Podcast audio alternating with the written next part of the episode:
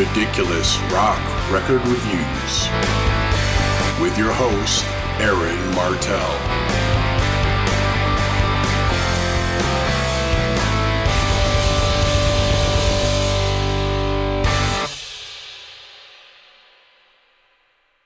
Hello there.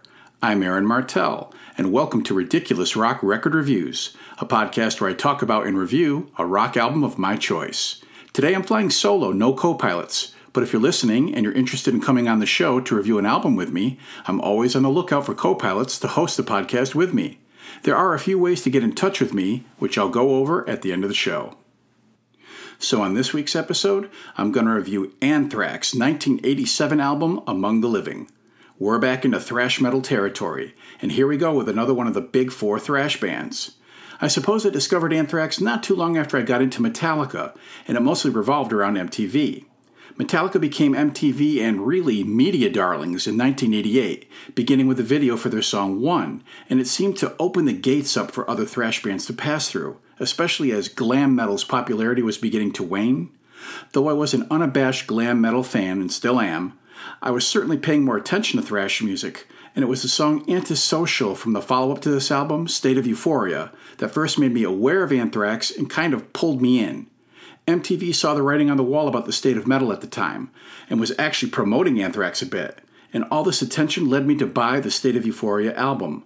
I liked it. It was heavy, and yet it had a very different vibe from Metallica, and thus Anthrax became the second thrash band I got into. In short order, I picked up Among the Living, my second Anthrax album I ever owned, and there you have it. Now I'll give you some basic facts about this record, brought to you by Wikipedia. To wiki or not to wiki? That is the question.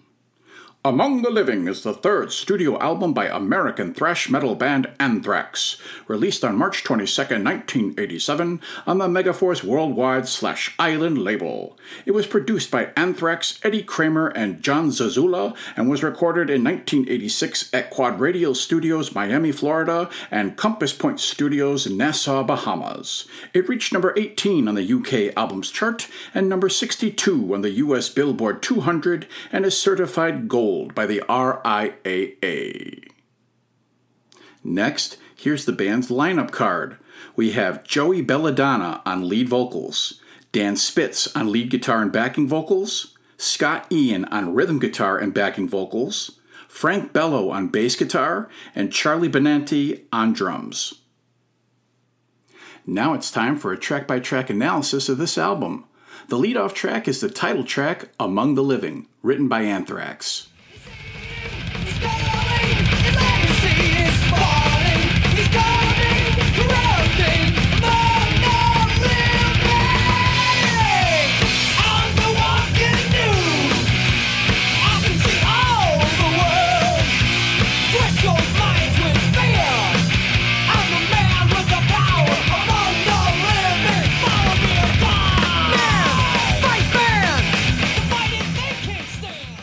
It begins with a simple guitar riff that is built upon itself, getting heavier and heavier as more instruments join in until the track blows up into a thrash groove. Of the big four thrash bands, I feel like Anthrax's sound is the most different from the others stylistically, and when this song kicks in, it goes into what I'll refer to as the Anthrax beat. I consider the typical thrash beat to be a very fast kick-snare pattern, sometimes even utilizing double bass, but in a steady oompa oompa oompa oompa rhythm. In quite a few Anthrax songs, the snare cracks on all the beats, ba ba ba ba ba, with a kick underneath, sometimes in double time, sometimes not, and the guitar riffs stay in line with this rhythm, and it gives those particular songs a constant hammering presence, similar to hardcore punk rock. This track has the Anthrax beat, with Charlie Benante double-kicking underneath, and it comes on like a freight train. I dig the crunchy guitar tones, and the bass isn't drowned out by them, which I love.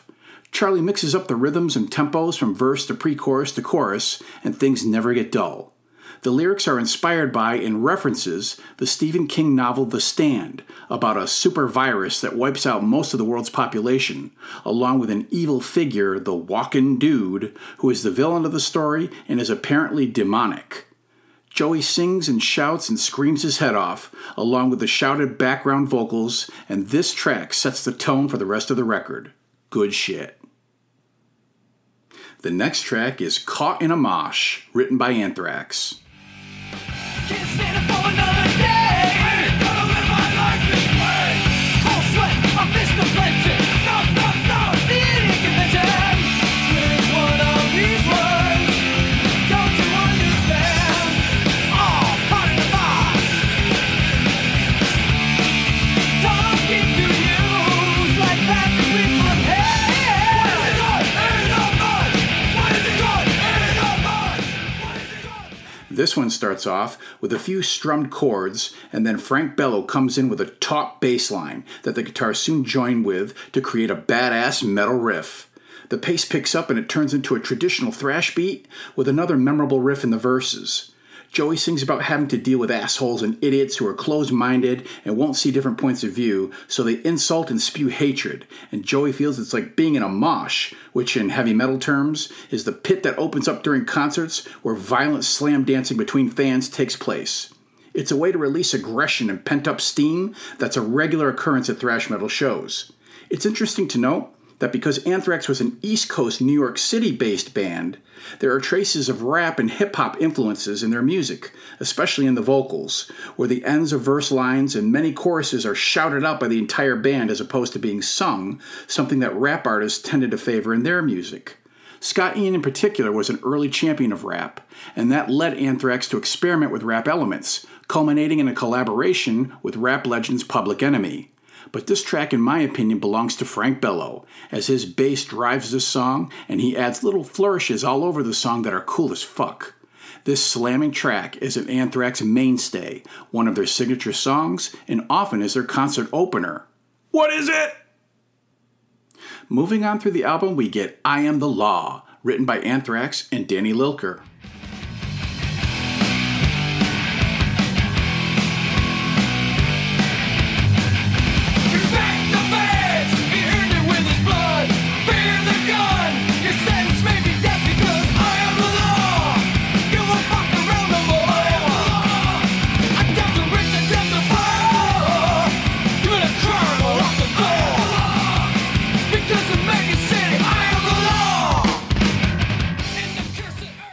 Most of this track stays at a below thrash tempo, but the riffs are still heavier than a beached whale. The lyrics are specifically about the longtime comic book character Judge Dredd, a law enforcement judicial officer in a dystopian future. The song refers to elements straight from the comic, including locales and supporting characters, and Joey belts out the vocals with conviction, even ripping out a long scream after the solo section. The solo section itself is sped up into the thrash beat, and Dan Spitz plays a good harmonized guitar solo. The tempo drops back down for a bridge section with Anthrax's trademark shouted vocals before finishing with the final chorus. This is another classic Anthrax track and a concert staple, and of course, I dig the shit out of it. We continue now with Efilnikufesin N F L, written by Anthrax.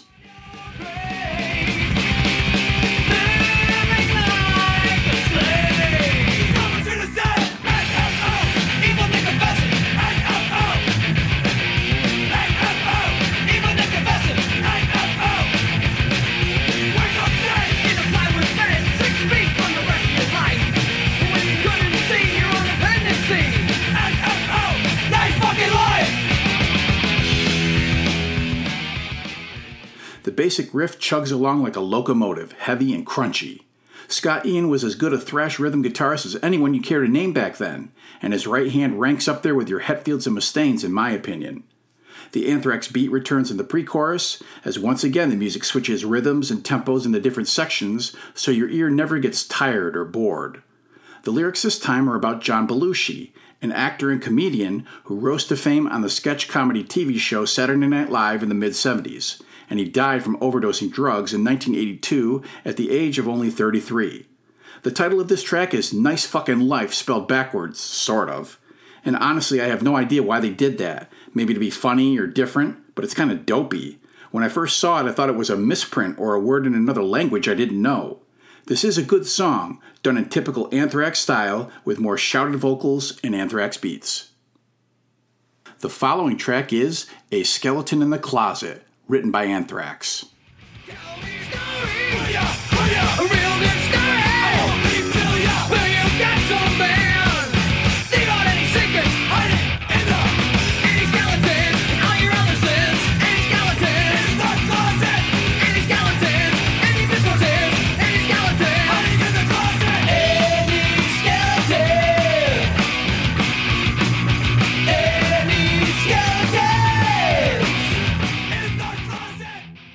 This is one of my favorite riffs on the record, played over the Anthrax beat with Charlie's fast double kicks holding it all up.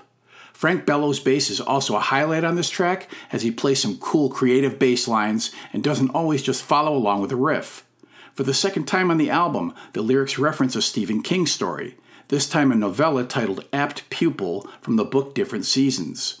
In this story, a high school kid discovers that an elderly Nazi war criminal is hiding and living nearby and blackmails the old man into telling him stories about the Holocaust atrocities, eventually escalating into murder. This heavy song pounds like a jackhammer and barely pauses for a breath, the vocals in the chorus barked out and driving the point home. I fucking love this track, and I feel like it's a bit overlooked and overshadowed by the more well-known tracks on the album. So let's flip the imaginary record over and drop the imaginary needle on Indians, written by Anthrax.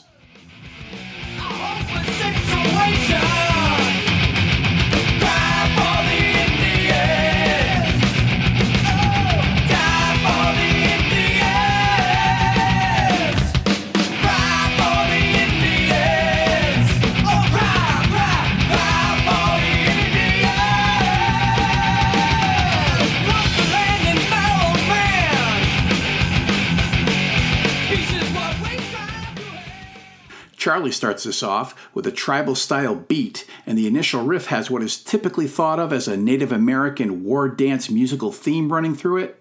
Whether it actually came from Native American culture or not, I don't know. Then it goes into a fast thrash metal beat that will appear again in the pre-chorus before settling into a slower but still thrashy groove.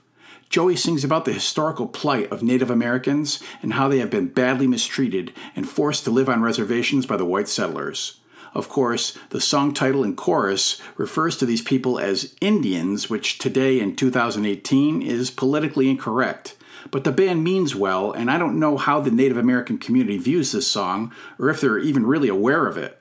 Charlie Benante's powerhouse drumming carries this one for me, and Charlie is recognized as one of the great thrash metal drummers, no doubt, but he also is responsible for writing the bulk of Anthrax music throughout its history, so along with Scott Ian, he is one of the truly indispensable members of this band. This song really brings the different rhythm and tempo changes, and is yet another Anthrax classic from this record. It was released as a single, and is played at most shows. Next up is One World, written by Anthrax.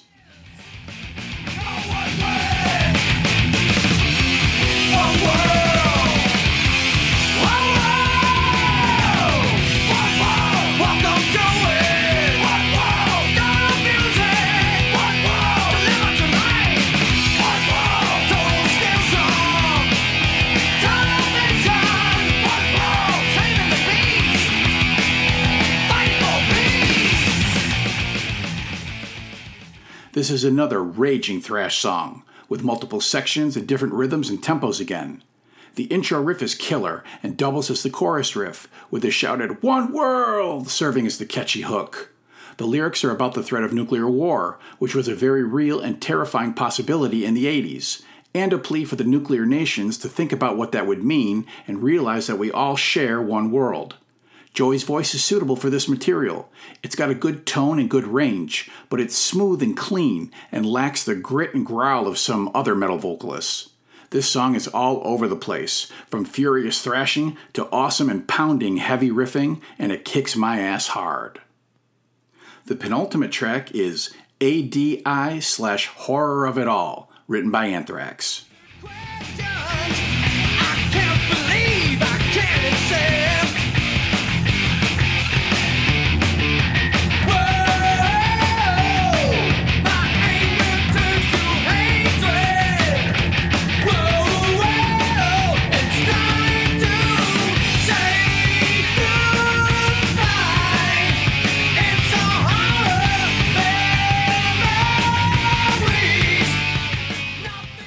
A D I supposedly stands for Arabian Douchebag Intro. Go figure what that means. But it's a mournful and pretty acoustic piece, which then becomes another heavy-ass tune with tough riffs and Charlie keeping the beats in the mid-tempo range for the most part. The lyrics are about the late, great Metallica bassist Cliff Burton, who was killed while Anthrax was on tour with Metallica in Sweden. The incident affected the band greatly, and Joey's voice is filled with grief, pain, and anger. Towards the end of the track, it speeds up into thrash territory, and Joey really screams out as the band ride the song out as it fades. This track is affecting, and the heartfelt emotion comes across clearly. As an aside, Anthrax dedicated the entire Among the Living album to Cliff. And that brings us to the final track, Imitation of Life, written by Anthrax and Danny Lilker.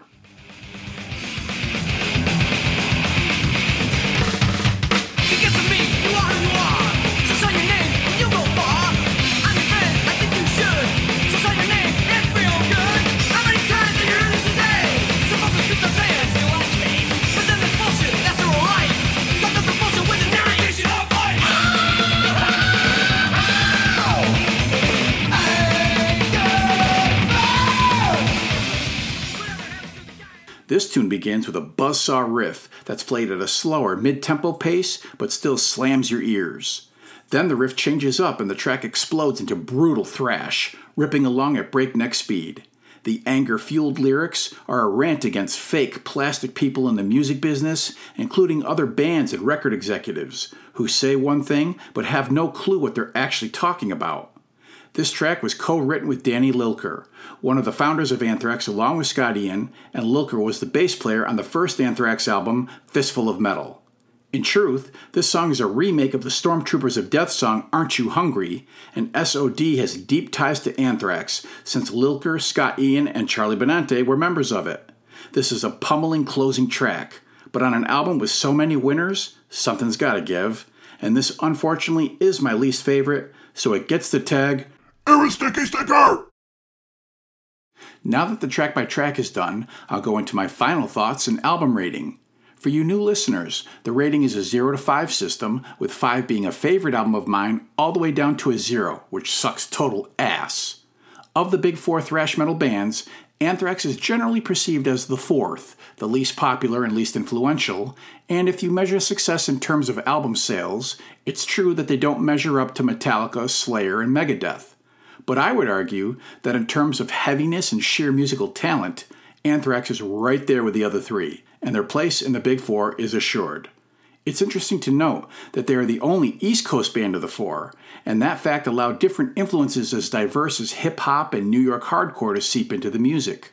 They also had a sense of humor about them and a playfulness on stage that the deadly serious California thrash band seemed to lack. Anthrax looked like they were having fun up there in their baggy shorts, and their lyrics occasionally had pop culture references and other unusual subject matter for metal in that era. The mid-eighties were an early peak for thrash, as the Big Four released what some consider to be landmark albums in nineteen eighty-six and eighty-seven. Among the Living was the last of this batch of records, and it solidified Anthrax's status and propelled them to the forefront of the thrash movement that was crashing through the door to the mainstream. They knew they had strong material going into the project and stood their ground when famed co-producer Eddie Kramer delivered a modern poppy sheen to the original mixes of these tracks. The band hated these mixes and forced them to be remixed, remaining relatively dry with little reverb so they would be upfront and in your face like how most thrash metal albums sounded like at the time. Anthrax sensed they were on the verge of breaking big, and that confidence is reflected in this record.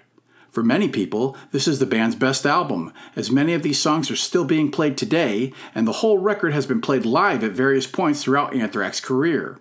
It's not my favorite, but there's no denying it's one of their best, and I give Among the Living a four. This is the classic lineup of Anthrax, delivering some of their very best material, and this album set the standard for Anthrax going forward. I now want to take a few moments to thank all the listeners who have downloaded and listened to the show, as well as all of those who have liked and shared the podcast on Facebook. We've started getting iTunes reviews, and we'd like to see those keep on coming, as they make the podcast more visible to people who might be looking for a podcast like this one. We have regular listeners now from all over the world, and we're thankful to each and every one of you for giving us a listen. So to all of you out there, thanks again, and rock on. And that's going to do it for this episode. You can find this podcast at places like iTunes, Stitcher, Podbean, TuneIn, Google Play, and Spotify. So if you like what you hear, please subscribe to the podcast and leave a review of it. If you take the time to do that, I'll read your review right here on the show.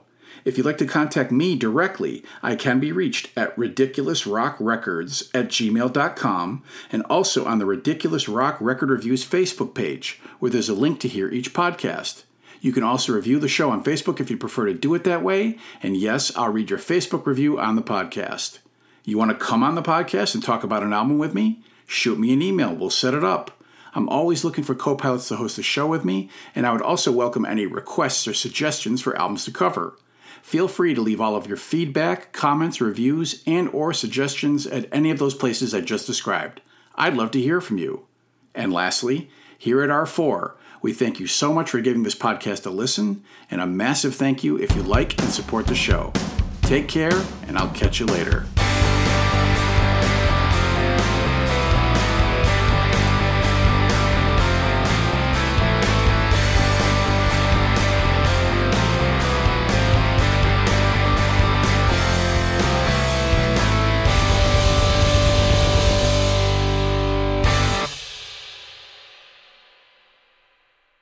Continue now with Efilnikufesin. Efilnikufesin. You fucking sick and fuck. Oh, shit. I, I've always had trouble with this one. I've always had trouble pronouncing this one. This is this, this, such bullshit. Why do they even do this? I don't fucking get it. It's, it's fucking cute. Isn't that funny? Nice fucking life backwards. When I first heard this, I thought they said evil naked pheasant. That's what I thought it was. Evil naked pheasant!